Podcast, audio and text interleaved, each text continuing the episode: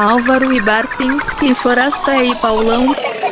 Está começando o oitavo episódio do nosso querido podcast Álvaro Barcinski, Forasta e Paulão, que também é transmitido semanalmente pela web rádio Galeria do Rock, no www.galeriadorock.com.br, toda quinta-feira às 15 horas. Vamos lá, batendo cartão lá nesse, nesse projeto bacana ali da, do pessoal da Galeria do Rock. E antes de tudo, um recadinho, hein, para todos aí. Nosso podcast bateu a marca de 30 mil reproduções, galera. Porra, bastante, hein? Oh, que caramba. legal, hein? Eu fiz um legal, levantamento hein? aqui da lista de países que escutaram já o podcast. 96% é do Brasil e os outros 4%, ó, dividido por lugares como Estados Unidos, França, Portugal, Japão, Canadá, Reino Unido, Moçambique, Itália, Noruega, Suécia, Angola, Dinamarca, Paraguai, Espanha, México, Nova Zelândia, Cabo Verde, Bélgica, Irlanda, Pô, Austrália, Alemanha, Equador, El Salvador, Holanda, Suíça, Colômbia, Lituânia, Surin... Suriname, Uruguai e Quênia. Pô, ah, o mundo inteiro, o mundo tá inteiro ouve a gente. O que é isso, cara? Não é possível. A gente é mais Pô, internacional do que o Covid. A gente tá... é, é pior que o Covid. É pior que o Covid. Pô, tem um vídeo no Quênia, cara. Demais. Pô, é muito legal, Paulão, muito legal na África. Confundiu. Na África que fala Ele... português, né? Muito legal. É, o Paulão total. confundiu. Isso, essa lista de países que ele leu é a lista dos países que estão sofrendo com a pandemia. Ele trocou o mapa. É, nosso, o, os ouvintes são só Itaquera e Vila Maria e Vila Madalena, só. É, exatamente. É isso aí. Bom, vamos começar então o oitavo episódio que, que vai formar né, a, trilo, a trilogia de sugestões dos ouvintes, né? É, primeiro, qual que é? Já até confundi. O que, que foi o primeiro mesmo, o, o, o Forasta? Eram, eram é, é, músicas que amamos de bandas que odiamos. Isso, Não. isso. Aí foi músicas que odiamos de bandas que amamos. Isso. Aí agora e a gente essa... aceitou. É. Essa agora vai ser as nossas músicas favoritas de discos que amamos, de bandas que adoramos. Alguma coisa assim, ah, é isso? Chega de ódio, né, cara? Você chega falou, de ódio. Chega, chega de ódio. Falou, você falou que é uma trilogia, deveria ser uma tetralogia. Deveria ter também músicas que odiamos de bandas que odiamos, pô. Isso faz é, todo verdade, sentido. É verdade. É. Isso faz todo sentido. Vamos fazer tetralogia, então, vai. Boa. Esse, esse, episódio de hoje é baseado no, no, no, que eu falei a semana passada, né? Do, no, no, na cartinha aqui no e-mail do Bernardo Carvalho, que ouve com o filho dele e o filho dele pergunta: afinal, do que esses caras gostam? E é, hoje a gente vai revelar músicas favoritas de cada um, do disco favorito de cada um. Quem começa aí? Quem, quem queima a largada, como eu falei a semana passada? Ah, eu não sabia que tinha que Uau, ser do disco favorito. Ah, pode ser. É, é, eu falo um disco, é. Pode ser um disco amado, não precisa ser um disco favorito, pode ser um é. disco amado. Né? Fala aí, Álvaro. Tá bom. Eu começo comigo, então? Vai, vai, já. queima o filme tá. já. Então. Começa com o Álvaro, que ele é mais velho e ele tem problemas. É. Ele, como é que ele falou? Você falou, eu não sei falar nada. É, eu não sei falar, não vou. Você tem que escrever, só sei ler. Olhe lá, né? Não, eu, eu, como a gente normalmente, né, boa parte da nossa vida a gente passou escutando rock, escrevendo sobre rock, fazendo programa de rock, fazendo matérias, revistas, jornal de rock, eu, eu fui para o caminho inverso, assim, caminho, Estamos um caminho gravando diferente. no dia do rock, né? Ah, hoje é dia do rock? É, hoje, hoje é. é. dia de rock, bebê. hoje é dia, hoje é dia de rock, bebê. Assim, assim, percebam, no dia do rock, todo mundo está comemorando nas ruas, assim, todo mundo, entendeu? Nas festas, nas é. baladas, nos shows, tal. É no dia do rock e o Álvaro está gravando o podcast, mas assim, hoje é dia do rock? Eu não sabia mesmo. Ah, não é possível. Isso aí é um desprezo é. pelo ouvinte. É o fim do mundo, cara. Bota aí o bolero aí que você vai botar, hein? Não, desprezo pelo ouvinte vocês vão ver agora. O... Nem começou ainda. O... Álvaro, você não, não, é tem seguinte, certeza, você, você não tem certeza que você não quer encerrar o programa? É, porque é por não ser não, ao vivo, agora isso, começa, né? agora começa. A vantagem vai, de vai ser ao vivo é essa, que a pessoa pode assistir, é só correr, dar um fast forward e ouvir até o é final, verdade, né? Verdade. Quando é no rádio é ruim porque troca de estação, né? É. Não, olha, é, então eu botei, eu, eu selecionei duas músicas brasileiras. É, que bem diferente do, da, da, das coisas sobre as quais a gente costuma falar. A gente mencionou no podcast passado é, o disco Milagre dos Peixes, do, do, Milton Nascimento, que é um disco que foi. As letras foram quase todas censuradas. O disco acho que tem duas ou três faixas com letra só. O resto é vocalizações, um pedacinho da letra, um pedacinho de um refrão. E o Milton Nascimento estava no auge, cantando muitíssimo bem e acabou transformando numa espécie de disco experimental, de efeitos vocais, é um negócio bem louco. E o disco abre com, com uma música chamada Escravos de Jó, que é cantada pelo Milton Nascimento e pela Clementina de Jesus. Clementina de Jesus é mais do que uma cantora, é né? uma força da natureza. Então, é uma música que tem mu muita força, uma música pesada, digamos, e que só sobrou o refrão da música, que é volto para casa, é, saio do trabalho, volto para casa, não lembro de canseira maior, em tudo é o mesmo suor. A música chama Escravos de Jó, cantada pelo Mito Nascimento e pela Clementina. Com essa letra a gente é, percebe bem qual é a temática dela. Agora, essa música depois ressurgiu com outro nome, embora seja um nome correlato, Caxangá, é, gravada pela Elis, Regina, mas eu não sei, eu não pesquisei o suficiente, se quando ela ressurgiu com letra, se é a letra censurada ou se reescreveram a letra. De qualquer modo, no disco a letra foi quase totalmente censurada, sobrou só o refrão, que é o que canta o Milton Nascimento e a, e a Clementina, com as vozes lá no fundo, no mix, assim, é um negócio bem, bem diferente mesmo. Eu acho essa música bem legal. De um disco. E a Clementina que... tem uma história legal, né, Álvaro? Ela tem uma história muito legal de vida, né? Quer dizer, é, ela triste, era, era muito legal, foi, né? Era empregada doméstica, foi descoberta já velha, né? Já velha não, mas já Cara, muito, muito, muito adulta, né? Não, ela foi, ela foi descoberta. É, deixa eu confirmar aqui em 63, cara. Ela é de uhum. 1901. Ela foi descoberta aos 62 cara, anos já. Nossa senhora. É, pelo, pelo, pelo Hermínio Belo de Carvalho, né? Trabalhava ela como... Essa aí bate, bateu o cartola, é isso? Bateu, Acho... bateu, com certeza, é. com certeza. Mas, enfim, aí o Milton Nascimento, é, que sempre essa temática de, de, de, temática negra, vamos chamar assim, sempre foi muito presente na, na obra do Milton Nascimento, desde muito antes do, do tipo da militância que existe atualmente, né? Então, obviamente que ele faz todo sentido que ele tenha chamado a Clementina para cantar com ele. E a outra música é, é, tem tudo para a gente odiar, porque é, é alguma coisa, vamos dizer assim, é samba da USP, né? O que, que, que pode ter de pior do que isso, né? É, para quem pedala aos sábados ali na cidade universitária, antes da pandemia, né? E para sentir ali o, o odor do Rio Pinheiros, que passa ali do lado, além do odor do Rio Pinheiros, tem alguns pontos isolados da cidade universitária, uma galera de, que toca percussão, tipo uns ensaios de bateria. É sempre aos sábados. Eu acho que todo sábado rola, por exemplo, um terremoto em Angola, um terremoto no Benin, que são os deuses africanos protestando contra o que fizeram com o samba dentro do campus da USP. Né? No, no Burundi, né? Os reis da, os reis da, da percussão, Burundi, né? É, é que eu citei o Benin e Angola porque veio muito, veio muito escravo de lá, né? São dois lugares é onde veio muito escravo.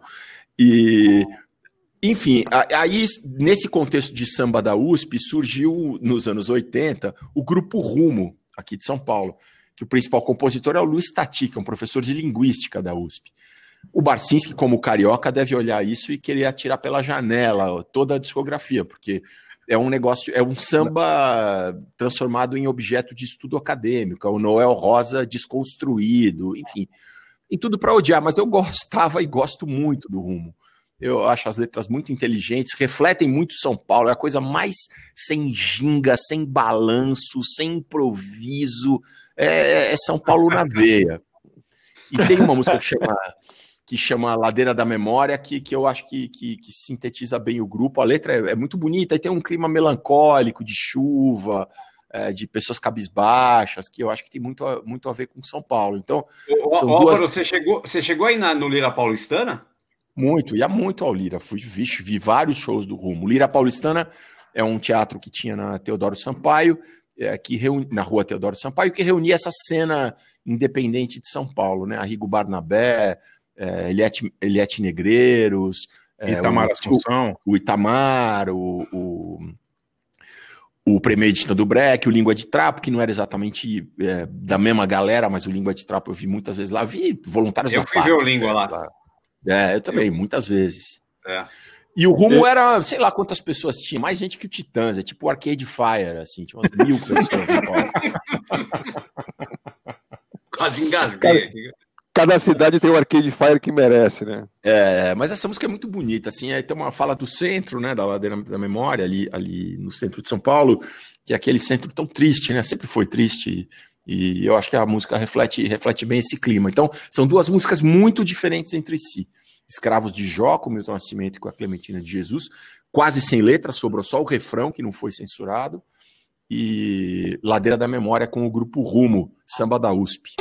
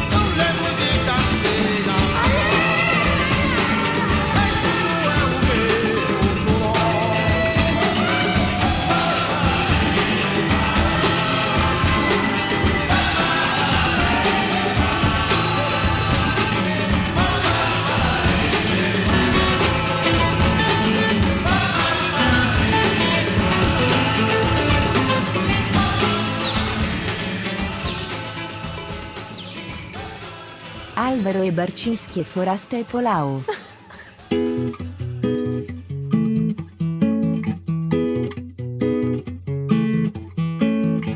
Olha as pessoas descendo, descendo, descendo. Descendo a ladeira da memória até o vale do Anhangabaú. Quanta gente vagando pelas ruas sem profissão namorando as vitrines da cidade. Namorando, andando, andando, namorando. O céu ficou cinza e de repente trovejou. E a chuva vem caindo, caindo, caindo.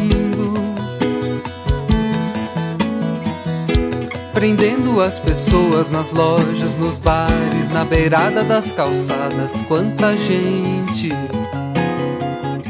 com ar aborrecido olhando pro chão, o reflexo dos edifícios e dos carros nas poças d'água. E pros pingos pingando, pingando, pingando pingando. Olha as pessoas felizes, felizes, felizes. Felizes porque a chuva que caía agora há pouco, essa chuva que caía agora há pouco já passou.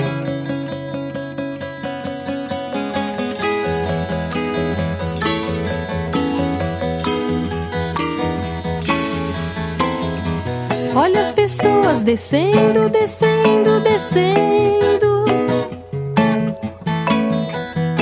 Descendo a ladeira da memória Quanta gente vagando pelas ruas sem profissão, namorando as vitrines da cidade.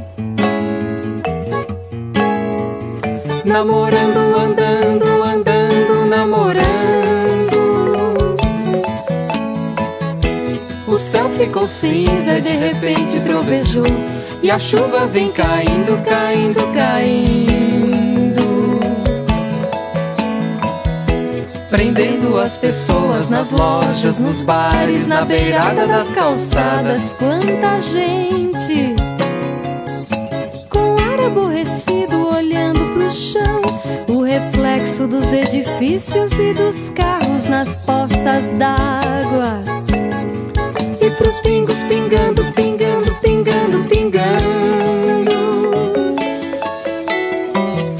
as pessoas felizes, felizes, felizes. Felizes porque a chuva que caía agora há pouco, essa chuva que caía agora há pouco já passou.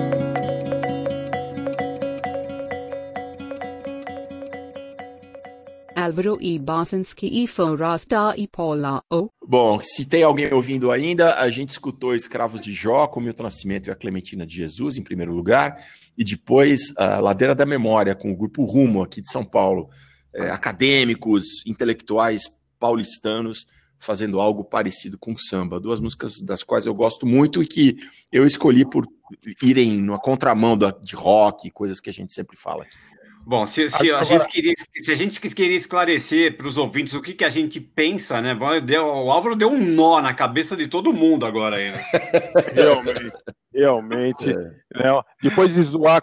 Não, mas agora, agora o detalhe, assim, a curiosidade que o Álvaro não sabe é que a casa que eu moro há mais de 20 anos, é, quem morava lá era o Helios Skind. É mesmo? Que é do, Foi... que é do Rumo. É do rumo é, e quando eu cheguei lá, é, tem um pedaço lá que hoje é onde eu tenho meus minha bibliotecazinha lá, é, meu, e, e, que era um estúdio. Era, é, quando eu cheguei lá, tinha uma ah. janela de vidro e tinha lá tudo é, isolamento acústico. Então, mas, é, eu moro na casa do Rumo. É... Vai ver que essa então, música foi isso... é criada lá em casa. Você precisa ir lá em casa, meu, para ver. Né, mas, Olá, Forasta, é. é o seguinte, cara, se você compra uma casa na Vila Madalena, a chance dela ter sido habitada por alguém do rumo é tipo 93%. que eram 150 pessoas. Exatamente, é, 150 pessoas, todos da Vila Madalena, né? se o, o, rumo é da década de final da década de 70, né? É, já... todos os integrantes até hoje, cara, já deu umas 200 pessoas já, né, cara? Aliás, eles gravaram um disco, eles lançaram um disco uns dois, três anos atrás, alguma coisa assim. Depois de 30 é. anos sem gravar alguma coisa, né? Não sei, eu não cheguei a ouvir. Mas... Eu cheguei, é, é legal o disco, é engraçado, porque é muito mais bem produzido, tem um pouco mais, mais de, sei lá, punch do que tinha hum. antigamente. Hum. Hum. É, porque o punch antigamente realmente era zero, era punch zero, né? É, era é, zero mesmo. Eles tinham muitas qualidades, mas, mas, é, mas o, o, que o Álvaro fala faz sentido, que os discos dessa turma do Lira Paulistana, eles tinham uma qualidade de gravação não tão boa, né? Os discos uhum. do começo dos 80, né? Exato. Muito, muitos, muitos eram lançados de forma independente. O Calanca, lá da Baratos e Afins, heroicamente lançou vários deles, né? Depois lançou um monte de, é, de, de, piratas e discos, né? De sobras de estúdio e é. tal. E Esses caras dessa época, eu acho que o único que para em pé, eu ouvi, eu, eu comecei, eu ouvi uns anos atrás alguns, uh, e eu recentemente ouvi de novo, para mostrar para o meu filho, uh, o, que, até porque é bem paulistano também, o Premeditando Break, né, o Premier. E os discos do Premier param em pé em termos de, de sonoridade, assim, é, é, não sei se não sei porquê, mas é a gravação é melhor, você ouve direito, assim, você ouve o Língua de Trapo, por exemplo, o mesmo Itamar é, é sofrível. É, sofrido. É, o Itamar, eu ficar pensando, eu, eu gostaria de escutar o Isca de Polícia bem gravado. Eu não sei se foi lançado alguma, alguma versão remasterizada, alguma coisa Precisava, assim. é um disco precisava. precisa ter um som bom, né? É. A, ban a banda era excepcional, né? A banda do Itamar? A banda do Itamar, é. É, Paulinho Lepetit, o Pumps. É. É. Pumps, sério. O Pumps, é. É, Quem, quem, quem, quem faz o segundo bloco aí? Tanto faz. Vai aí, vai aí, Paulão. Você, você falou, é você. Eu? Então vai, eu passo É, então. Me mandou. Ó, eu vou, eu vou- bom, já que o tema é música favorita de dois discos favoritos, né? De dois discos que a gente ama. é, escolhi primeiro é, o disco Heaven Up Here, do Echo and the Bunnymen. é, Show of Strength. Esse disco, cara, esse disco e essa banda tem uma história enorme comigo aqui. É, nessa época que, que eles lançaram, acho que foi em 81 que lançaram o Heaven Up Here, é, nessa época eu tava ouvindo Duran Duran, essas coisas, tava meio na- nessa, nesse New Romantic aí.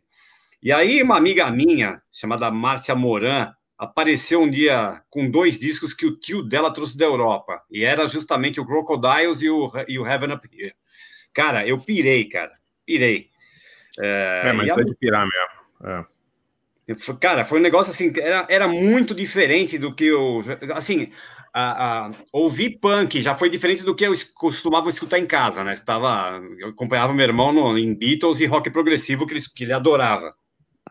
E aí apareceu o punk e eu mudei, mudei tudo. Aí, aí apareceu o Kiss. Aí apareceu o Blonde, aí, cara, Duran Duran, e apareceu Echo and the Bunnymen, cara, aí o negócio foi sério mesmo. E, cara, é uma, e, e Show of Strength, cara, é uma música que, puta, ela pode ser, ela é uma letra, é uma letra maluca, assim, ela pode ser uma canção de amor, ela pode ser, falar sobre infidelidade, tudo, qualquer coisa de política, tudo que você pegar a letra e olhar ali, cabe, cabe dentro dela ali, entendeu? E, pô, e a, a, a minha consagração máxima foi cantar com o Ian McCulloch essa música no estúdio da Brasil 2000, o dia que ele foi lá, né, cara? Cara, sério, aí, o que eu queria Não mais na vida, né, cara? Rachar o vocal Olha- com o cara foi foda, cara. Aliás, a gente tem boas histórias com o Ian, né, Pauleta? Nossa senhora, esse, esse dá um belo capítulo, isso aí, de um livro, viu? Conta uma aí, Paulo. Conta hoje aí, Ah. cara. Conta, conta aquela do samba, Ué. pô. Não, compra. É, mas a do samba, a do samba foi só a segunda melhor. A melhor foi a do Morumbi, né, Pauleta? É, do, nossa, do Morumbi, Conta uma cara. agora e uma no final, é. É, a do Morumbi tem que levar, mas vai levar meia hora para contar, né? Não, então, então, então conta rápido só. Levamos ele aonde? Era Ah, Corinthians que e assim, Palmeiras, ó, é, Na, na segunda-feira ele foi no, no, no, no garagem e a gente passou a noite com ele e ele, cara, ele tava com os assessores ali e queria continuar a noitada. E aí fomos lá pro, pro, pro, pro Urbano tal, que é a história do, do Alexandre Pires que a gente conta outro dia aí. Aí, cara, ele não, ele não queria mais sair com os caras, ele queria sair com a gente, entendeu? Ele curtiu lá tal. Aí na, na quarta-feira ia ter Corinthians e Palmeiras, à tarde, no Morumbi. Aí Você lembra por que era de tarde, Pauleta? Você lembra por que era de tarde? Por causa do apagão. É, exato. Tava rolando um exato. apagão. Você lembra disso? Aquela época do Ah. apagão? Eles estavam fazendo uns jogos à tarde no meio de semana. É. E aí, cara, só Corinthians e Palmeiras numa quarta tarde no Morumbi. Aí falou: vamos, vamos. O cara gosta de futebol, Liverpool, caramba, tal. Vamos lá. Cara, aí foi aquela coisa, né? Chegamos na porta do estádio, o cara já, já perguntando o que, que era a barraca, o que, que tinha lá, pernil, linguiça, mandou um. Pauleta, Pauleta, Ah. você tem que, contar, tem que contar a chegada. O cara foi com um sobretudo, tipo Ah, é, russo, aí, assim, sobretudo do, do, do Dr. Givago, assim, sabe? Um calor, tava tipo 38 graus. Ele foi, ele foi com sobretudo até o chão, cara. Um negócio assim, todo encapotado, um calor do caceta. Chegou na porta, mandou um ou dois cachorro-quentes de linguiça, com tudo tinha direito. Não, ele, mandou, ele mandou um sanduíche de pernil e um de linguiça, com, completo, assim. Aí fomos para arquibancada, um calor, aquela arquibancada sem, sem, sem, sem é, Cimento, proteção, né, Paulo? A gente tem foto disso aí, né? Tem, tem. E aí, no, no, no meio do jogo, ele falou que precisava ir no banheiro, você lembra, Pauleta? Lembra? Não, primeiro ele reclamou que não, tinha- que não, vende, não vende cerveja né, na- no estádio, né? Aí falou, só tem sem álcool. Alguém trouxe uma cerveja sem álcool para ele lá, cara, sério. O cara quase vomitou o, o cachorro que é o. Aí ele falou: preciso ir no banheiro. Eu falei: ah, vai. Ele falou: não, preciso que você vá comigo. Eu falei: eu não. Não, eu preciso de alguém que vá comigo. Depois eu descobri por que, que ele precisava de alguém que ia com ele. Você lembra, Pauleta? É, conta aí, tinha. Que, tinha que ficar na porta porque o Ian ia dar uma cafungada no banheiro do Morumbi. Tem que ficar, to... Tem que ficar tomando conta na porta do banheiro do Morumbi. Cara, eu sei, eu sei que. É, Vocês foram arquibancada? Fomos, arquibancada. arquibancada. Pra, não, pra encurtar eu tô, tô surpreso que tinha porta no banheiro da. da... Não, teve um cara que reconheceu, reconheceram ele na catraca para entrar no estádio. Eu lembro que você falou que você não é do Eco, não foi um negócio assim. pra, pra encurtar a história. Nisso, não é possível. Na, na catraca do Morumbi, é isso. Quatro horas da tarde. O Ian de sobretudo do Dr. Givago, um calor de 40 graus no, na arquibancada, cafungando no, no, no banheiro. E o, acho que o Corinthians ganhou o jogo, né, Pauleta? 4 a 2 4 a 2 Depois ele quis ir na churrascaria do Chitãozinho e Chororó para comer um rodízio. A gente chegou no na churrascaria tipo sete da noite, cara, sério. Aí, é. aí falou, Ian, do que, que você achei, né? O cara, pô, vai querer comer, né? Uma, uma carne, né? Sei lá, um, um filé mignon, sei lá, uma fraldinha, uma carne mais naca. Cara, sério, ele não alisou, cara. Ele só comeu costela, cupim, coração e linguiça, só. Arregaçou. E depois, e depois ele comeu, ele comeu de sobremesa nada menos de quatro papaya com cassis. Não, não. Além do papaya com cassis, ele falou assim: não tem nada, não tem nada com álcool. Aí, é, então. aí ele pediram, trouxeram um pudim para ele que, que tinha uma calda lá. Ele falou: não tem, não tem bebida. Ele falou: ah, traz um, traz um, um copo de Baileys para mim, então. Despejou um copo de Baileys em cima do pudim, cara, sério. Inacreditável. E aí é, descobriu, a porra, descobriu a porra da farofa aqui no Brasil, né? O cara comeu, sei lá, quatro travessas descobriu de, farofa. Duas coisas brasileiras que ele, que ele descobriu, né? A farinha e a farofa. a, a farinha acho que ele redescobriu aqui, né? É, ele, ele descobriu a brasileira. Né? É, exato, exato. Bom, em suma, aí, nosso herói, nosso herói, Ian McCullough. Não, o cara, cara, é, é, rock, é rockstar assim na, na, na síntese mesmo. O do Rock está bem celebrado depois dessa história do Ian McCullough, que realmente que eu não sabia os detalhes mórbidos aí. Está bem comemorado. Ai, ai. E Bom, a outra música, Pauleta? Então, o primeiro Show of Strength do Echo and the Bunny, e a segunda, vou, vou rapidinho aqui, é Rising Sun, do, do, do Massive Attack. Puta, é a maravilhosa oh, faixa do não menos maravilhoso Mezzanine, de 1998, né? Legal, é, legal. Puta, é, o Rising Sun, cara, é uma música que quebra tudo que você já tinha escutado naquela época, né, cara? É música atmosférica com dub, com rap, aquele clima meio Brian Eno, cara. É, e fala sobre relacionamento, drogas, vida em, em, vida em clube, assim, cara, é fodida a música, né? É a música que eu, é a música que eu preciso escutar todos os dias, assim, cara. Acho que é a música que eu mais escutei na minha vida, brincando, assim. Então vamos lá. É, primeiro Show of Strength do Echo and the Bunnymen depois Rising Sun do Massive Attack. Vamos lá.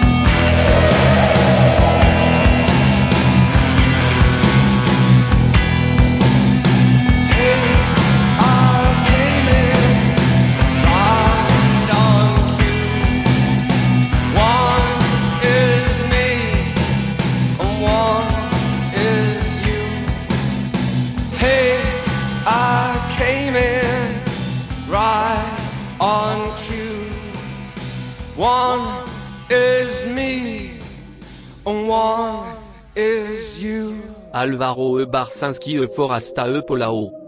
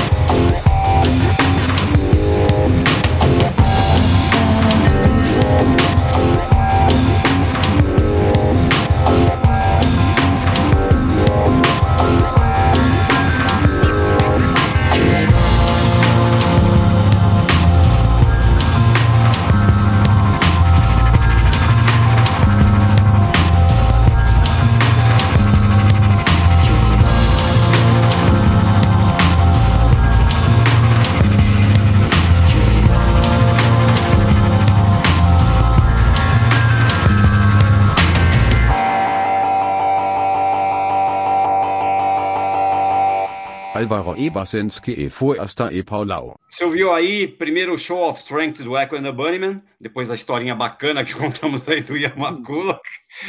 E tem, tem, tem mais coisa, mas tudo bem. A gente, outro dia a gente conta Eu mais. uma história, um, um dia eu conto uma história, tem uma história boa do Echo, em 87, Pauleta, que, que eu presenciei a gravação do clipe de The Game na Lapa. Ah, sim, sim. É, é, é, Você lembra? Que eles Lembro, gravaram lembro, clipe no lembro. Rio? Sim, grava- gravaram no Rio e em São Paulo também. Lembra que eles foram naquela Sim. lanchonete Bunnies na Consolação? Sim, sim, tem cenas em São Paulo, é verdade, é, é muito É, legal. é. E depois a gente ouviu o Rising Sun com Massive Attack. É isso. É, é muito ruim o Massive Attack, né? A banda vagabunda, assim, quase não tem música boa, né? Cara, o Álvaro assistiu o show deles recente, não foi, Álvaro? Assisti no final do ano passado, em Nova York, eles tocando É, o mezanine inteiro É. e fazendo uns covers no meio, tocando Cure, umas A, coisas. a, a Liz Fraser foi, foi, foi nesse show? Foi, foi, ela que ela foi, cantou. é, Foi o, eu não sabia, mas era o último show da turnê. E foi a coisa mais louca, eu não acompanho mais esse negócio de viajar e ver os shows e tal, eu não tenho mais interesse nenhum nisso. E eu tinha ido fazer uma parada um, de trabalho, pa- é, ser jurado de um concurso de filme lá. De, aí, porque eu tinha ido, eu tinha ido, eu era, tava concorrendo ao M, minha matéria da Coreia do Norte, a gente perdeu para para uma matéria da Suécia que realmente era melhor que a, bem melhor que a nossa. E depois eu fui eu fui ser jurado lá de uma parada para jovens também também do pessoal do M.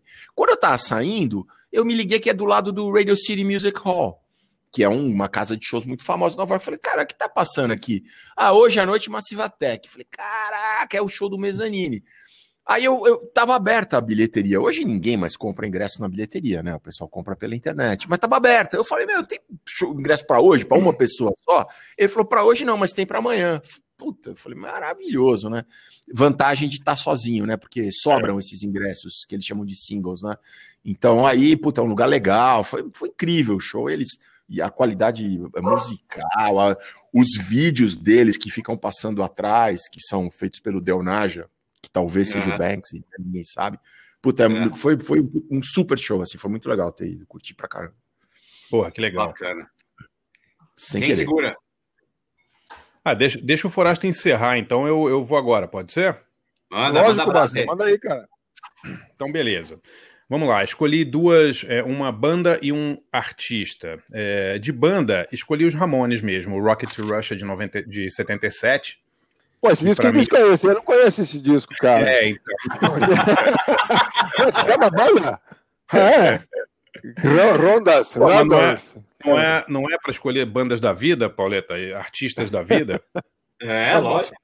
É, Tá né? certo. É, pra mim, cara, esse, esse é o, o disco da banda, assim, não tem, não tem nada que chegue nem perto, assim. Eu gosto, gosto muito de Clash, Sex Pistols, o, o punk mais politizado, assim, mas pra mim o punk mais legal, assim, sempre foi o com senso de humor, assim. Então sempre gostei muito de Ramones, gostei de Buzzcocks também, mais do que inclusive de Clash e Sex Pistols.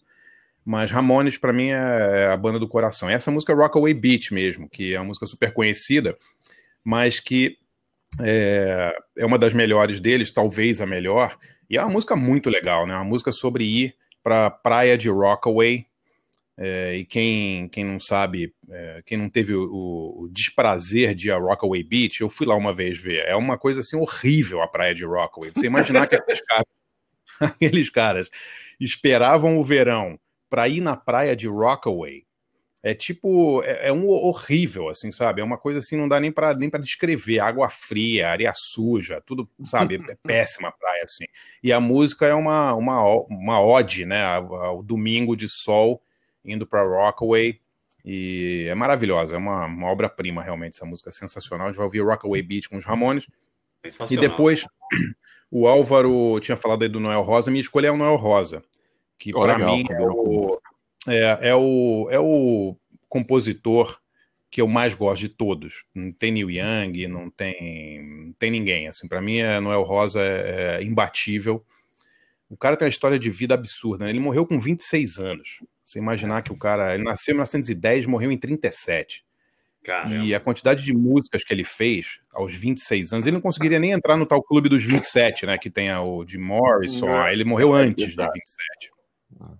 Não é?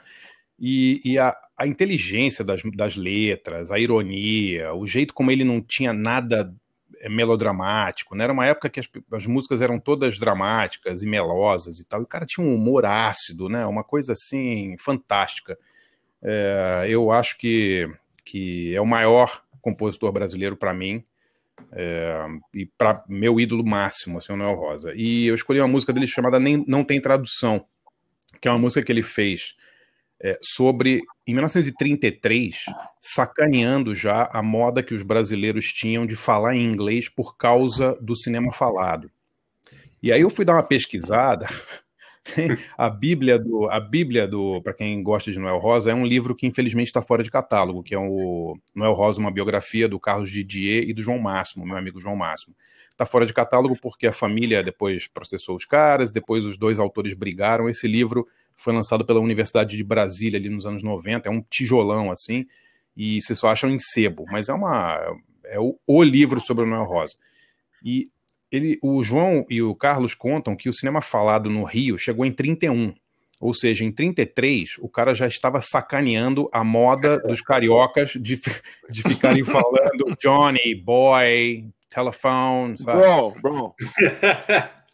Você ouve a letra, parece que foi escrita ontem, assim, sabe? É uma coisa inacreditável. Essa música realmente é, é fantástica. E na interpretação da, da pessoa que melhor cantou, não é o Rosa, que foi a Aracide Almeida, né? Que. Namorada dele. É, a Araci, assim, eu, eu, eu costumo preferir os caras originais cantando eles mesmos, mesmo que eles não tenham grandes vozes. Eu não suporto Cartola cantado por outras pessoas. Acho que devia ser proibido alguém cantar uma música do Nelson Cavaquinho que não seja o Nelson Cavaquinho, mesmo com aquela voz, né? Mas o Noel na voz da, da Araci fica demais. Então, então eu selecionei não tem tradução. Vamos ouvir aí, porque a letra realmente é, é do outro mundo. One, two, three,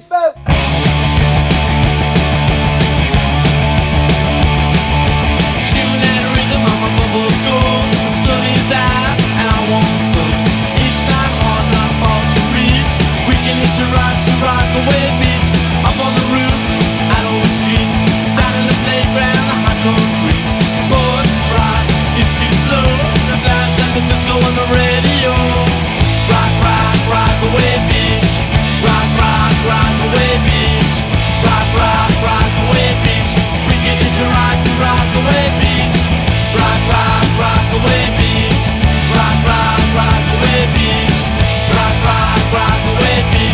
beach beginning to rock,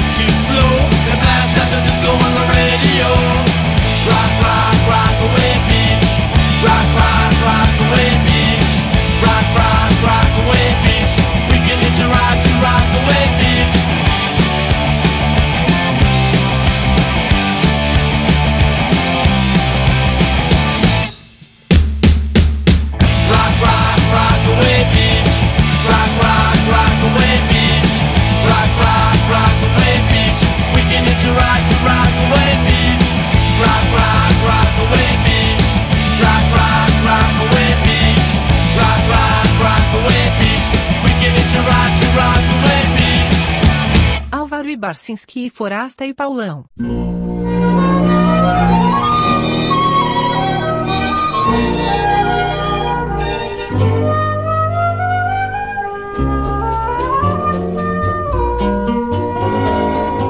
O cinema falado é o grande culpado da transformação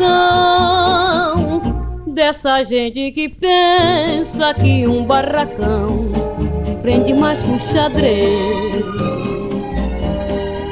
Lá no morro, se eu fizer uma falseta, a risoleta desiste logo do francês francês e do inglês. A gíria que o nosso morro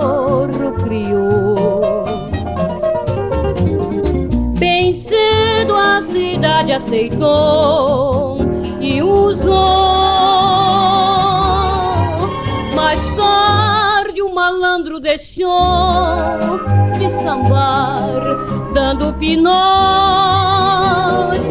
na gafieira dançando o foxtrot.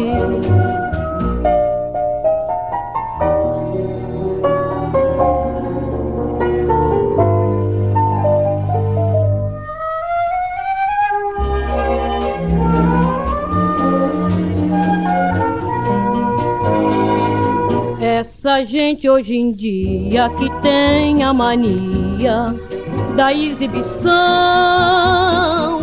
não se lembra que o samba não tem tradução no idioma francês. Tudo aquilo que o malandro pronuncia com voz macia é brasileiro já passou de português. Amor lá no morro é amor pra chuchu. As rimas do samba não são I love you. E esse negócio de alô, alô boy, alô Johnny só pode ser conversa de telefone.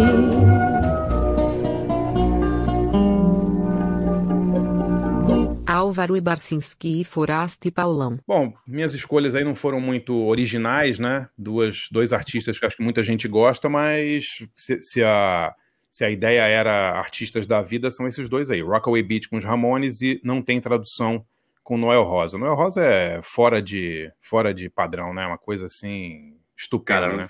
Essa foi, foi a- acho que essa é a melhor música do, do programa disparado, eu acho, cara. Era muito Cara, legal que teve Clementina de Jesus e, e Aracide Almeida no mesmo programa, né? Foda, né? Combinou, É verdade. combinou, É verdade. poxa vida. É. E rumo, Ela rumo e Noel Rosa. Ramones, e tivesse- Ramones. É. Mas a Araci é engraçada, né, Álvaro? Você não quer falar um pouco da Araci para os ouvintes aí que eram muito novos para terem visto a Araci no, no programa do Silvio Santos? É, a Aracide Almeida, ela era, ela era jurada do programa do Silvio Santos, e, e mesmo eu, que era adolescente nessa época, fui saber muito depois que ela tinha sido uma cantora, que ela era uma cantora, é, a, inter- a intérprete favorita do Noel Rosa, chegou a ser até, até a ser namorada dele. Ela era uma figura despachada, assim, super carioca. É de onde, André? Bangu? Eu não lembro Cara, eu é do ela é. subúrbio do Rio, vou dar uma procurada aqui. É Bangu é Zona Oeste, né? Não é encantado, ali. é encantado, acho que é. Encantada, Dama do Encantado, é isso mesmo. É verdade, é isso mesmo. é Araci isso. Almeida, a Dama do Encantado. E ela era uma jurada despachada e, e ela criava os bordões. Até hoje, ela, esse cara aí não resta a menor dúvida. Era como quando alguém era bom. Eu falei Vou meio, dar 10 pau, 10 pau. é, eu falei meio parecendo o Paulo Francis, mas era para imitar a Cid Almeida. Eu consigo imaginar fácil o Paulo Francis no bêbado no bar imitando a Cid Almeida. mas é verdade mesmo, é verdade, né? Não, a Cid Almeida era uma obsessão do Ivan Lessa, né? Que Ah, o Ivan era melhor louco por ela. Paulo Francis, né? É. Então, ela, enfim, enfim, ela ficou, ela ficou famosa para uma geração ali é, como a jurada despachada, desbocada, engraçada e que fazia comentários é, técnicos, porque ela era uma super cantora, né? Mas ela tinha sido, an- antes disso, uma, uma super sambista e a intérprete favorita do, do Noel. Vou Deixa dar eu 10 paus. Vou dar 10 É. paus. Deixa eu falar uma coisa. Araci, eu, eu, eu também cre- cresci nessa, vendo a Araci, entendendo que ela era jurada, não fazia ideia quem era aquela mulher louca, É. aquele cabelão, assim, aqueles óculos gigantes. Mas é, depois eu ouvi um pouquinho, pouca coisa, muito menos que vocês. Mas teve uns anos atrás, eu não sei quanto tempo, que eu li uma matéria é, legal na revista Piauí, é, que contava um monte de histórias da, da, Aracide, da Almeida, e tinha umas histórias dela com os namorados. E como é que ela, como é que ela apareceu na cena, que era uma mulher meio diferente do resto, assim, das cantoras que tinham naquela época tal. Se alguém se interessar pela Araci, é, procura lá Araci Almeida Piauí, que a matéria era legal. Vale a pena dar uma, dar uma bispada. Ela morreu Agora, aí, se- né? se 90? imaginar. Ela, ela morreu em 88, eu acho. Coleta. 88, é. É, ela morreu em 88. Agora, pô, você imaginar que o Noel Rosa morreu com 26 anos é inacreditável, né? Assim, é uma coisa. A rapidez com que esse cara fez tantas músicas, né? Ele não tem uma carreira, não tem uma quantidade pequena de música, ele fez centenas de letras. Né? Muita É, música legal. Eu tô tentando lembrar quem que eu fui olhar outro dia também, que tinha morrido com tipo 36. Falei, Jesus Cristo. É. Era alguém de música clássica. É, tem uns caras que são realmente fenomenais, né? É melhor nem olhar, porque a gente já está numa certa idade que a gente fala, porra, os caras com 30 anos fizeram isso, eu com 50 e bolinha não fiz nada, né, meu? Então, é, é. melhor, melhor nem olhar, melhor nem olhar. Vocês já leram, mas eu não, eu não tinha lido ainda. Tô na metade da biografia do Woody Allen, né? Eu Tem umas maravilhoso, horas É sensacional, é sensacional. que você vai esquecendo, né? Quanto que idade ele tinha na época. Ele já tá falando que ele, tá, ele tava sentado com o Mel Brooks, porque eles iam escrever não sei o que pro Bob Hope e tal. Aí ele tem uma hora que ele dá uma baixada de bola e fala: É, nessa época eu tinha 20 anos. É. Caraca, É isso aí. 20 anos. É isso aí. Ele, É, ele, foi, ele foi o roteirista mais novo a trabalhar com Sid Caesar. É, ele fala, e ele fala super disso, né? É, o Sid Caesar é o cara que, que, era, que era mais velho que o Mel Brooks e o Carl Reiner, né? Que criou aquele Year Show of Shows, que é o assim tudo do que a gente vê de, de quase tudo de sitcom, de, de, de comédia de situação, assim, foi criada pelo Sid Caesar, né? E o programa estreou em 1950, pra você ter noção. É, e, o, e o Woody Allen é, e o Woody Allen foi o roteirista. Ele, o Woody Allen não chegou a trabalhar no Show of Shows, mas ele trabalhou logo depois com o Sid Caesar. Ele é muito, muito antigo, né? Vamos e tirar- essa época é justamente a época que ele tinha 20 anos, né? Uma coisa impressionante. Vale isso aí. fazer um parêntese aqui é, para comentar, para recomendar o livro. É, chama. não sei falar isso em inglês, Álvaro, você, apropos, apropos of nothing. né? A propósito de coisa nenhuma, é isso? A, apropos of nothing. Eu é, eu também não sei, que é, é o livro de memórias do Woody Allen, que mais ou menos não repercutiu, e quando repercutiu, repercutiu eh, sempre cheio de eh, comentários sobre eh, todas as acusações, de que a polícia já liberou ele há muitos anos, enfim, toda essa história, e acaba, acaba voltando à baila sempre quando se fala do Woody Allen, e no livro volta à baila também, infelizmente até ocupa um espaço até exagerado do livro, eh, mas assim, eh, o livro é independente de querer aqui defender o Woody Allen, embora eu acho que o Woody Allen é um gênio, e eu não sei o que ele fez, o que ele não fez, eu sei que os caras investigam.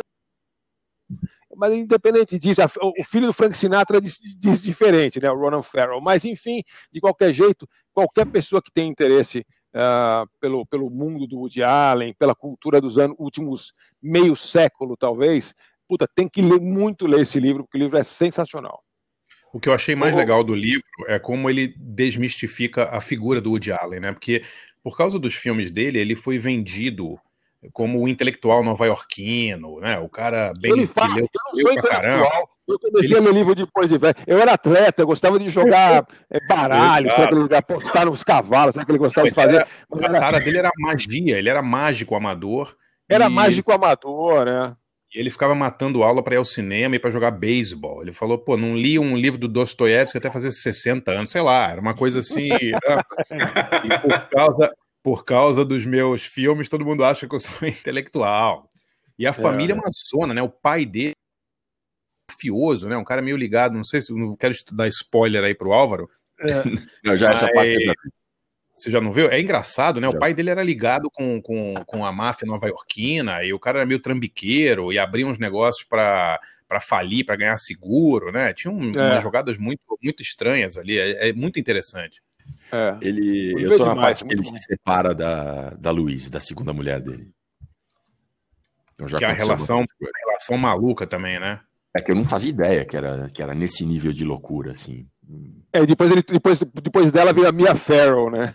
É, exatamente. É, é, as coisas sempre podem piorar e frequentemente pioram. É, Ô, ô, ô Barcinski, a- a- voltando ao Noel Rosa, tem algum, qual, que livro você indicaria para a galera ler sobre ele? Né? Você lembra de algum? Cara, olha, é, esse livro do João Máximo e do Carlos Didier está fora de catálogo, então não sei nem se ele é encontrável. É, sinceramente, foi o único livro sobre o Noel que eu li, porque ele é tão grande, tão, tão completo assim, que eu nunca mais li nada sobre ele. Agora, saiu uma caixa do Noel, uns anos atrás, que tem, tem tudo do Noel Rosa em ordem cronológica, acho que são 15, DVD, 15 CDs. E tem uma, uma, um, um, um booklet, assim, né, um livreto muito legal, assim, muito, muito bem escrito, tal, sobre a vida dele. Legal. É, eu vou dar uma procurada, Pauleta, se tem algum outro livro que esteja mais que esteja disponível no próximo podcast eu eu, eu Legal. Conto. Realmente não sei, não sei. Esse do, do, do João Máximo deve estar custando uma fortuna no, no, nos eBays e Mercado Livres da vida. Legal. E bom, é... Forasta, sua vez, manda abraço aí. Eu, eu, fecho o bagulho aqui, né? Bom, é. É, eu escolhi duas músicas é, que são completamente diferentes uma da outra. É, foi muito difícil para mim escolher a, a, melhor música desse disco, que é o meu disco favorito de todos os tempos.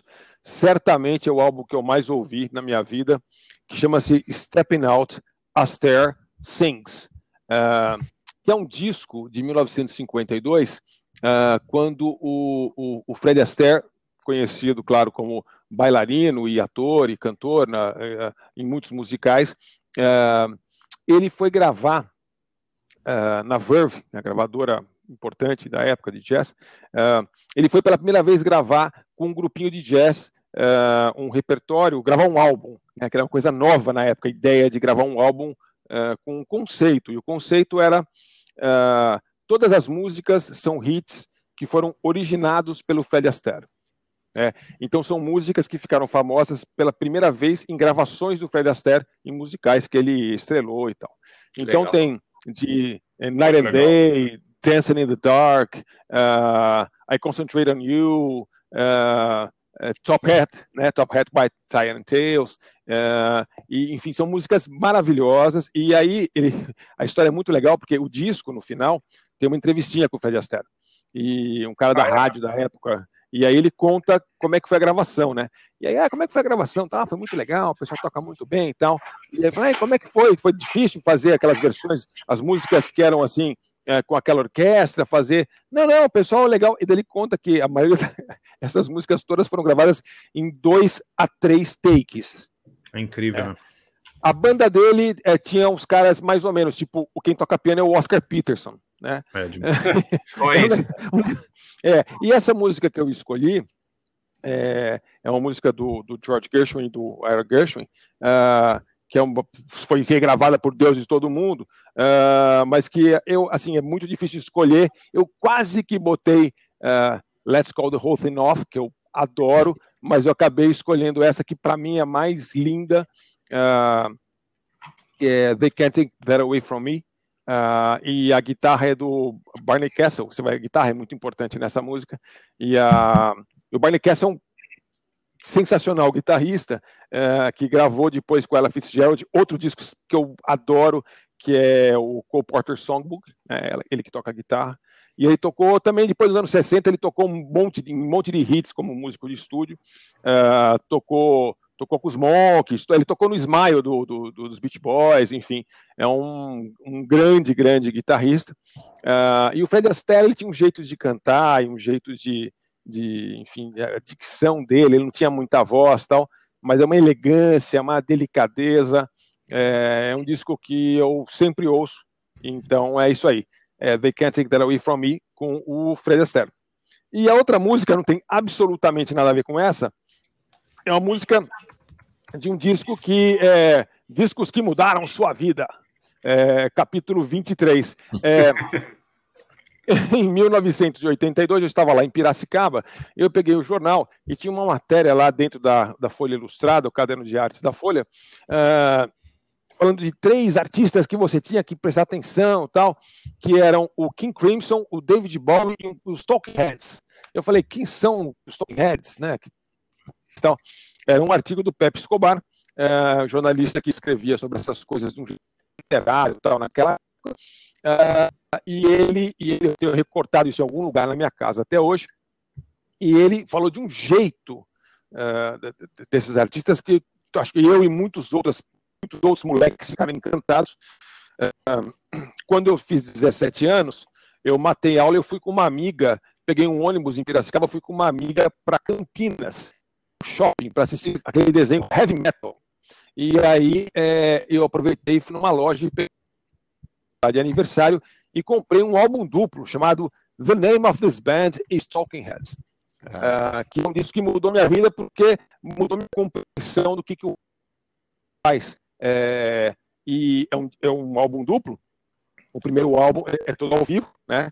E o primeiro álbum são gravações de 77 a 79, quando a banda eram quatro pessoas, depois de 79 a 81, quando esses quatro viraram 10 e começaram a trabalhar com o Brian e começaram a ter percussão, percussão e, e, e, e cantoras e negros, e virou meio afro, e ela cut, meio funk e tal. Uh, com um grande guitarrista que era o Adrian Belew na sua melhor forma, que aliás era guitarrista também do King Crimson, lá citado Crimson, pelo, né? Pelo Pepe na, na, nessa tocou matéria. Com Blonde também. Tocou com. É, ele tocou com o Blonde? Tocou. O Adrian Belew? sabia. Quase certeza. Ué, depois, depois ele tocou com Bowie muito tempo, né? Assim, é, ele tocou com Bowie antes. Tem um vídeo sensacional é, do, do, do Bowie apresentando uh, uh, uh, the, the, young gentleman from Kentucky, Adrian Belew. não, mas ele, ele, ele não veio... 79, 78, 79. É, tocando... O Adrian Belew não veio, não veio com Bowie em 91 no veio Sound depois, Vision? Sim, depois ele veio, veio né? nessa turnê, ah. quem, no Sound Vision, quem, é, quem tocava era, era o Belew. Mas o Belew tem umas, umas coisas na tele, TV alemã é, e outras TV, sei lá quais, que é o, o aquela banda com o Carlos Alomar e tal, e o Bowie é, apresenta ele como, como jovem de quem que ele devia pesar uns 45 quilos e ter 12 anos de idade. Enfim, é um Eu quase escolhi a música do, do King Crimson com o Adrian Belew para esse programa de hoje, quase. É, mesmo? Qual? É. Aquela. Eu tô lembrando da, da melodia, mas não do letra. Eu vou achar que já, já falo para vocês. É, é, é, a Perfect Pair. Isso aí, Three of a Perfect. É, meu amigo. Pablo, gente... Pablo, qual é a música? É, a música, Pablo. né? Uma nota. Fala, eu, fora Uma nota. cabelo de Pablo mesmo. E eu já tô com a idade do maestro Zezinho, então estamos é, programa tá, é. tá fogo. Agora é era Cid Almeida, Pablo, tá tudo amarrado, né? Quem roteirizou? Tá, tá fechou. É. Agora fechou conceitualmente. Deus que roteirizou, né? Tem isso. Tem que contar quem é o Pablo, né? Pablo era tipo um, um Ney Mato Grosso da época dos Secos e Molhados que dublava as músicas no Silvio Santos, né? Ney Mato é isso aí. E eu, eu, Argentino. E eu, eu, confundi o Adrian Belew com o Robert Fripp. Eu, eu, ah, tá. Um é um, é outro é outro. Mas enfim, é, e aí, e aí, enfim, para resumir a história, é, o, o, os Talking Heads, esse disco, o primeiro disco, é, são os quatro, e é bem. Ele, daquela, daquela cena de, de, de punk, né? E, e é, é aquele negócio em Nova York, junto com os Ramones, junto com outra, com Blonde, junto com outros, outros vários ali. É, e, mas, ele, mas eu, nesse disco, eles começavam a gravar, é, tinham músicas sobre é, assuntos muito diferentes do que, do que eu estava acostumado em rock, assim, né? E de um jeito diferente, um jeito meio esquisito, meio, meio, meio introvertido e meio quadrado, não sei. Era um negócio diferente. E, e, e aí o segundo disco, o terceiro e o quarto, é uma coisa exuberante, é, é uma coisa alegre, é uma às vezes é alegre, às vezes é triste, mas é muito, muito, muito experimental e muito muito diferente do que tudo que eu tinha ouvido, porque era, era, era, era punk, era funk, e era, é, eu tinha uma ideia progressiva ou progressista de música, é, artística, né, com uma estética, com uma lógica toda de, de artes plásticas até às vezes, e, e ao mesmo tempo era muito, muito de suar, de pular tal. É, enfim, era uma, uma coisa muito surpreendente. É um disco que eu adoro por várias razões, como eu contei agora, por razões pessoais também, e que eu ouvi muito. Bom, para escolher não foi fácil, porque esse disco tem é, é, esse lado 3 e 4, que é meu favorito. Tem Zimbra, tem Life During Wartime, tem Drugs, tem Houses in Motion, uh, tem Take Me to the River, do, do All Green, né? É, mas no final eu acabei escolhendo uh, uma que é do, dos Talking Heads com o Brian Eno, uh, ao vivo, né, com essa banda de 10 pessoas incrível, de um na guitarra, que é Cross-Eyed and Painless.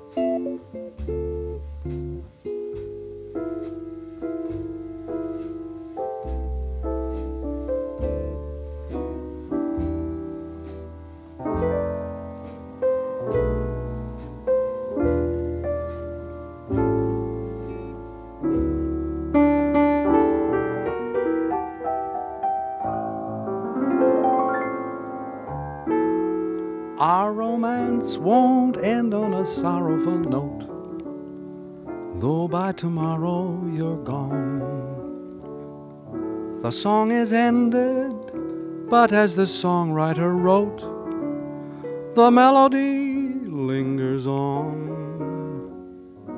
Now they may take you from me, I'll miss your fond caress.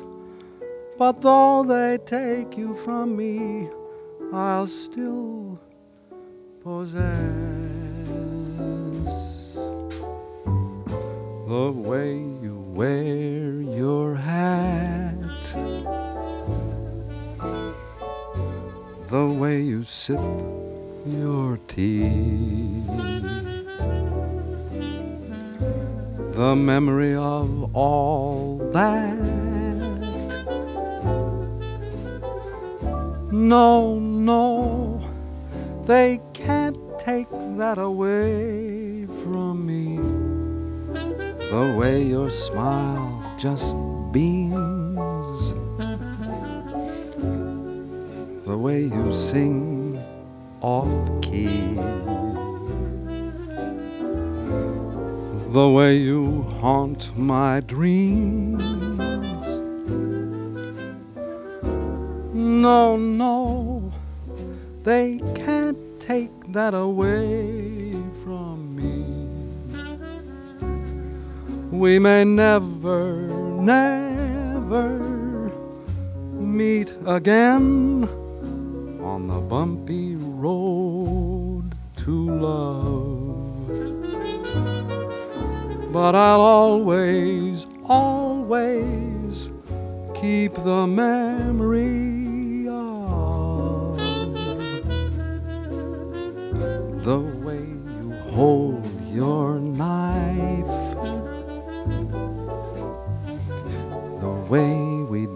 till three, the way you've changed my life. No, no, they can't take that away from me. No, they can't take that away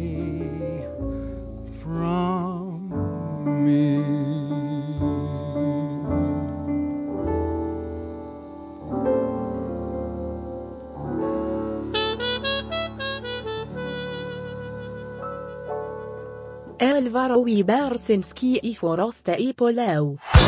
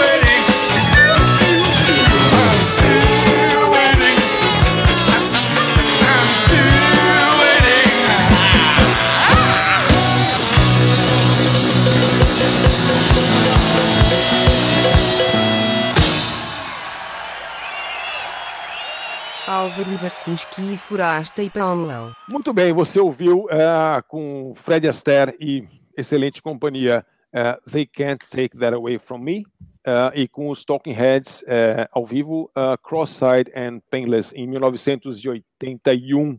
Acho que no Japão, não tenho certeza, essa gravação de Cross-Side and Painless. Pô, esse programa, esse programa tá irreconhecível, né? É Aracide Almeida, Clementina, Fred Astaire, só coisa boa, né? É, Estranho, né? Estranho. Assim, é que é o dia do rock. Barça É. hoje é o dia do rock, entendeu? Então a gente vai assim, né? Não falamos mal de ninguém. ao rock. É. Não, fal, não falamos mal de ninguém, né, hoje, né? Impressionante. Então, mas no próximo, Só do pessoal. no próximo programa, a gente vai fazer músicas que odiamos de bandas que odiamos. Daí a gente vai falar mal de todo mundo. A gente compensa. Mas aí, né? Mas vamos, vamos escolher músicas que nós odiamos, que, assim, você escolhe, sabe, o Forasto, uma música que você odeia, mas que o resto do mundo adora, é. pra melhorar, né? Ah, aí é legal, aí é legal. Ninguém ouve, pô. Vamos, vamos às cartas, não? Cartas. Rapidamente. É, O que tá, vocês não fazem ideia do que tá chegando de e-mail. Vocês não fazem ideia, cara. Daqueles É, pô, 13, daquele, daquele primeiro, segundo episódio que a gente falou lá. Cara, já chegaram uns 150, acho que agora. É inacreditável. É, im- é impressionante. Gente, gente de tudo que é lugar, cara. É, essa semana chegou e-mail de Melbourne, de Los Angeles. É, sério, uma loucura. Mas eu vou ler só Legal. das E- meninas. e- Eu, vou, eu vou citar só as meninas hoje. Com pontuação, Paulo, eu tô sem. A pontuação impecável, André. Poxa, maravilha. É demais, cara. Nossos ouvintes são requintados, cara. São, são ótimos. Só finesse, como diz o Forasto. vamos lá. É, vamos falar aqui, ó. Letícia Palazzi Pérez é, mandou um e-mail pra gente e ela disse que, esse- que é um, com esse bombardeio de podcast de política, nessa fase do país meio bolso covídico, segundo ela aqui, ouvir a gente é um alívio. É, Lilian Anselmo escreve de Ariquemes, né, em Rondônia. É, e, ela, e ela disse que mandou e-mail para aumentar o cast feminino da, de, de que mandam cartas para a gente aqui. É, Érica Jimenez mandou uma foto, André Barcinski, do livro Pavões da- na, na- prateleira dela, dividindo lado a lado o espaço com dois livros do Bowie. Muito Porra, legal. legal, hein? A Vilana mandou e-mail, ela disse que quer chamar ela de Vilana só, tá? Não quer nem falar sobrenome. É, Ela pede um top 8 de músicas bizarras pra gente. Não sei exatamente o que poderia ser, mas. Tipo, deve ser alguma Mas coisa é tipo. bom, hein? É, é, pode ser. É, e ela contou uma história também legal de como ela ganhou uma biografia do Led Zeppelin, daquele Mick Wall, é, descendo a lenha em Stairway to Heaven, numa rádio aí, acho que há um tempo atrás. Ela tá, lembrou de, de, de, ela- negócio de lembrar uma música legal do Led Zeppelin, não conseguia lembrar de nenhuma, né?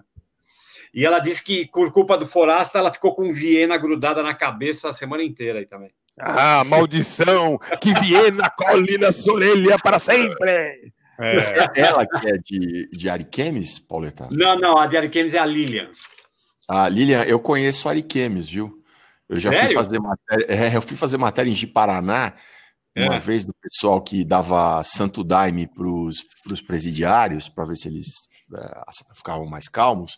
E eu estava em Porto Velho e precisei ir para Ji-Paraná, passar por Ariquemes. Conhe- Estive na sua cidade. Eu acho até que eu parei para comprar um cacho de banana. Não tenho certeza, mas. Ó, tenho...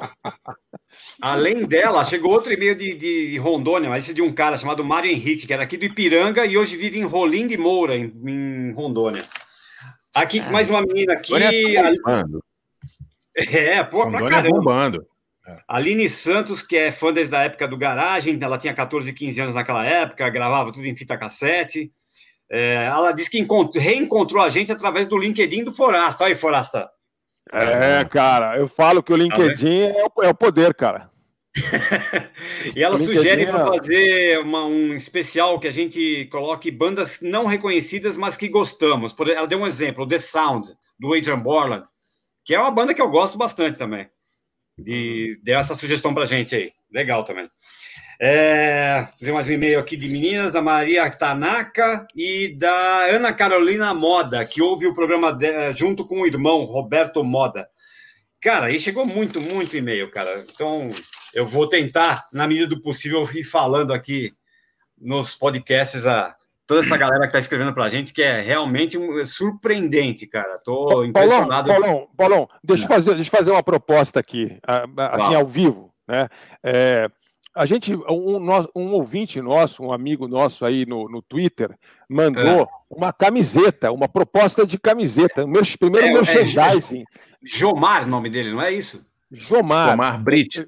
Isso. Sim, Jomar Brits, exatamente. Ele mandou uma proposta eh, de, de design para aquela camiseta do, do podcast dos tiozinhos progressivos, né? Aham. Naquele modelo assim, aquele é isso, isso, isso e aquilo, né? Eh, e eu acho que a gente está começando já a ter uma, um caldo aí de ouvintes eh, que justificam a, a- a gente fazer algumas camisetas aí e sortear para os nossos ouvintes. Então, eu acho que a gente precisa de muito apoio agora nessa hora. Assim, é, os, os ouvintes têm que realmente é, se, assim, fazer, fazer ouvir sua voz. Né, para a gente ver se a gente vai, vai produzir camisetas e quem sabe depois outra, outras peças de, de vestu, do vestuário, né, é, com, essa, com essa nova marca que está chegando aí no, no meio da pandemia, né, é, que eu acho que está valendo a pena de uma maneira sustentável, sempre sustentável, né, É, o, ah, o tecido é de cânhamo, gente, né? quer dizer.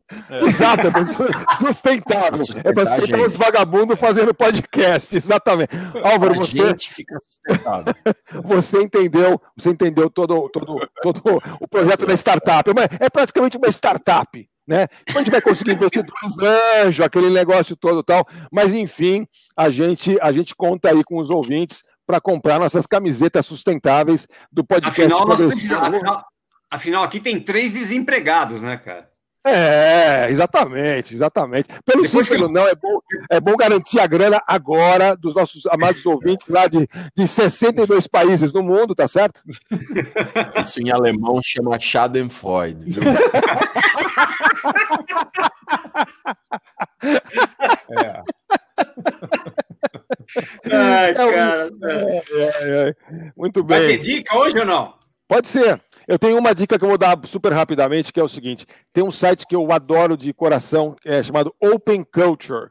openculture.com. Você pode seguir eles em vários lugares diferentes ah, e eles têm ah, conteúdo grátis de todos os tipos. Mas tem um tipo de conteúdo grátis especial que eles têm lá, ah, que são palestras. lectures, né, e painéis e coisas assim, onde eles têm umas coisas bem diferentes. Então eles têm do eh, gravação do Ezra Pound, do Joyce e de quem você bem entender, mas eles têm umas palestras muito loucas do, do Carl Sagan, do, do, do tem muita coisa do Borges, o cara é fã do Borges, ah, do Bertrand Russell, enfim, tem, tem, muita, tem muita coisa legal lá, tem muito um monte de cursos e é tudo grátis. Filme, é, é openculture.com, você entra lá, você vai sair em 2097, porque é, é um infinito de, de conteúdo gratuito interessante. Legal. É, alguém mais aí? Eu, te- eu tenho uma diquinha aqui. Então o pessoal, vai. tá, o pessoal tá falando para a gente fazer mais dicas de culinária, viu? Álvaro, principalmente. Ah, é? Marco aí, é, é. Aí eu, eu vou indicar aqui, cara, um blog que eu sempre acompanho, é, de uma jornalista, uma, uma autora também, né, francesa, chamada Elisabeth Scotto, é, que deve ser Scotto, né, em francês, né? Elisabeth Scotto. Não, termina com O. É, Eles sabem, quando eles percebem que é italiano, eles falam escuto. Ah, é, então é Elizabeth É. Scotto mesmo, é. Enfim, ela, ela, ela tem um, O site dela, né? Elizabeth, Elizabeth com TH, né? É, é, Elisa com S, né? Elizabeth com TH no final, escoto tudo junto, dois T's de tatu.com. É demais, cara. Ela tem muito bom gosto, é, vale, vale muito a pena acompanhar. Tem um, um, um post recente dela aí que é sobre é sobre carpaccio, mas assim, é, é- é inacreditável que é legal. Não, e não é carpaccio de carne, não. Ela, o- a foto da, da, da, receita é um que tem, puta, tem é, beterraba, beterraba amarela, pimenta Sichuan, azeite, cara, é inacreditável o bom gosto dela, é muito legal, muito legal mesmo. É em francês, eu tenho que colocar no tradutor, porque eu não sei uma palavra em francês, mas dá para entender legal ali, jogando no tradutor, você tem uma ideia bacana ali. Quem souber francês, melhor ainda. Então, Elizabeth... Ela faz carpaccio, é, É um carpaccio de qualquer coisa, assim. É, né, não, ela. Não, não, eu tô falando assim, Ela- essa- esse é um ela- post porque eu, eu lembrei Não, não, entendi, entendi. Esse post, esse post. Exato, é, o exato, último é. que bombou foi carpaccio de tomate momotaro. Hoje eu fui lá. Hoje eu fui lá, trouxe um monte. Hoje tava, tava lindo o tomate momotaro. Ô, tô- Caralho, Álvaro, tira uma foto, tira uma foto dessa cesta de tomates momotaro, por favor, É. na sua cozinha e compartilha com, com, com o mundo e com os nossos ouvintes, por favor. As pessoas estão assim sequiosas de momotaro. Eu vou Deixa eu dar uma dica vocês aqui. no grupo uma foto do, do tomate.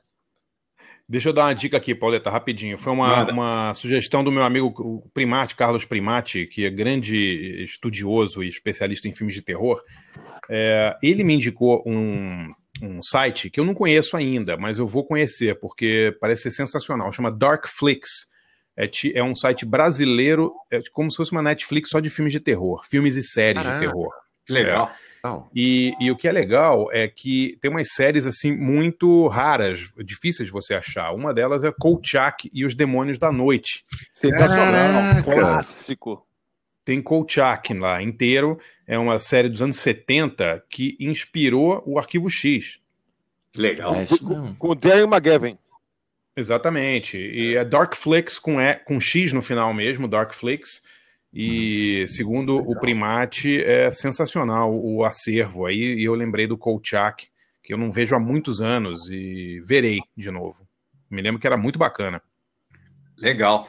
Ah, só, só um recado que eu esqueci, na hora de falar das cartas, esqueci de dar o e-mail, né? É, nosso e-mail, quem quiser interagir com a gente aí, é abfp Álvaro Barcinski Forasta Paulão 2020 arroba gmail.com. Repetir, abfp arroba gmail.com.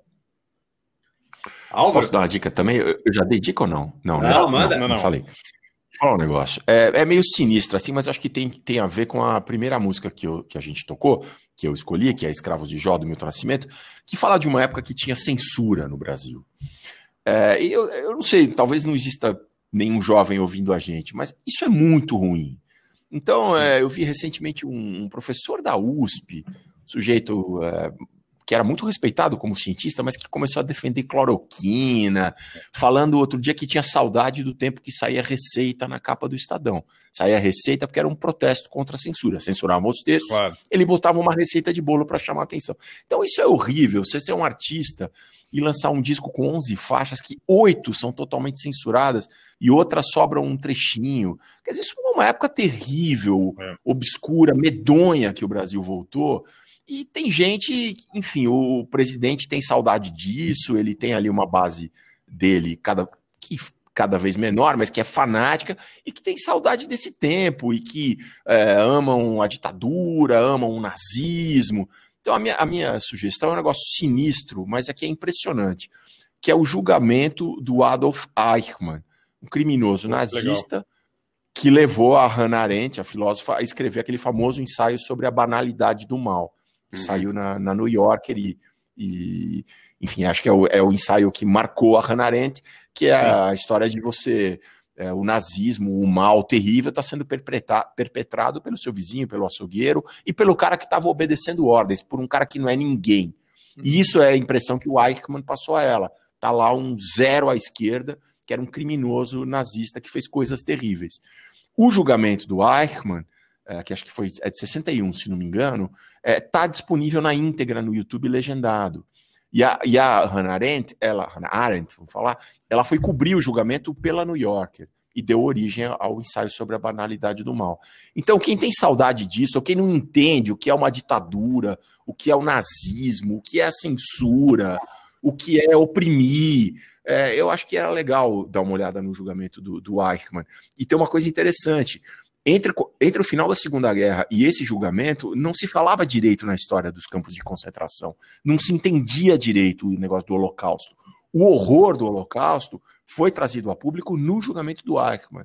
Então é só dar uma pesquisada, tem a íntegra, tem resumos.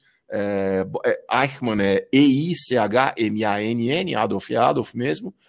Bota Adolf Eichmann Trial, tá legendado, tá na íntegra e para você entender o que é uma ditadura, o que é um regime, um regime opressor e que a gente nunca mais, em nenhum lugar do mundo, volte a ter isso. Pronto. Ah, muito tá legal. recado. Bacana. Até semana que vem, senhores. Olha, eu, eu, assim, depois desse momento é, é light aí do Álvaro, eu queria, eu só queria fechar é, aproveitando também. é, é, pode mandar beijo para ouvinte, ô, colegas, ou, ou assim, é maior de idade, tem problema não? Pode, manda. Tá bom. Então eu vou mandar um beijo para uma ouvinte que está fazendo aniversário hoje, chamada Cristiane. Um beijo, Cristiane. Um beijo, Cristiane, seja quem você for. Mas a, a Cri- Cristiane, a- a- a- pede- avisa ela, porque só vai pro ar na quinta, né? É de Rondônia? Ela também? Valeu, gente. da Cris, Então tá. Beijo, Cris. Um- Obrigado. Um prazer Beijos aí para os amigos. Beijo para os ouvintes. Valeu, Valeu, DJ. valeu, gente. Jefferson. Tchau, Até tchau, mais. gente. Valeu, tchau, DJ, Jeff. brigadão, A gente velho. ama, Jeff. Valeu, Jeff. DJ. Álvaro é Barcinski e Forasta é Paulão.